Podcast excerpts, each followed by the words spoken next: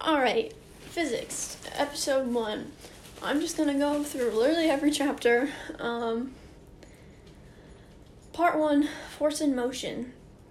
So, science of physics. Physics is the foundational science that underlies biology, chemistry, earth sciences, and all other fields that attempt to understand our natural world. Physicists couple careful experimentation with deep theoretical insight to build powerful and predictive models of how the world works. A key aspect of physics is that it's unifying discipline. It's a unifying discipline. A small number of key concepts can explain a vast array of natural phenomena. In this text, we organize the chapters into parts according to seven of these unifying principles. Each of the seven parts of this text opens with an overview that gives you a look ahead. A glimpse of where your journey will take you in the next few chapters. It's easy to lose sight of the big picture when you're busy negotiating terrains of each chapter. In part one, the big picture is the word change. Why things change.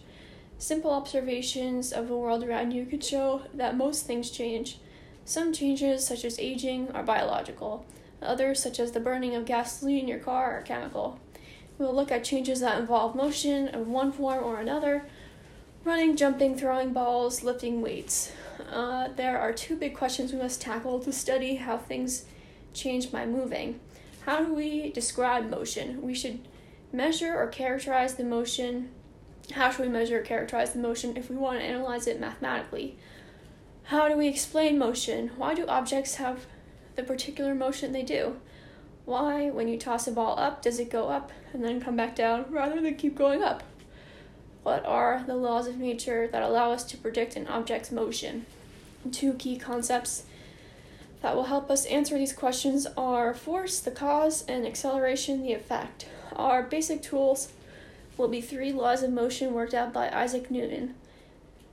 Newton's laws relate force to acceleration, and we will use them to explain and explore a wide range of problems. As we learn to solve problems dealing with motion, we will learn basic techniques that we can apply in all parts of this text. Simplifying models.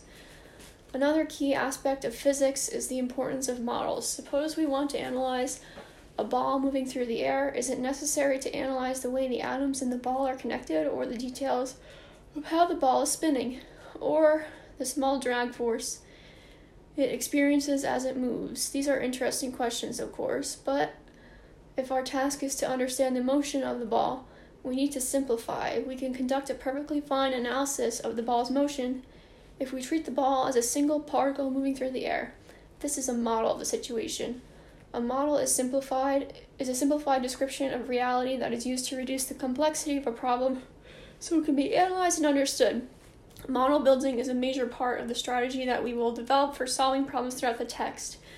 Learning how to simplify a situation is the essence of successful modeling, the successful problem solving.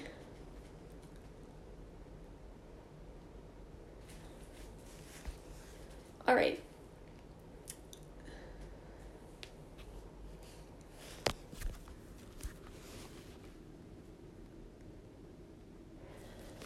I'm just looking to see how long this chapter is.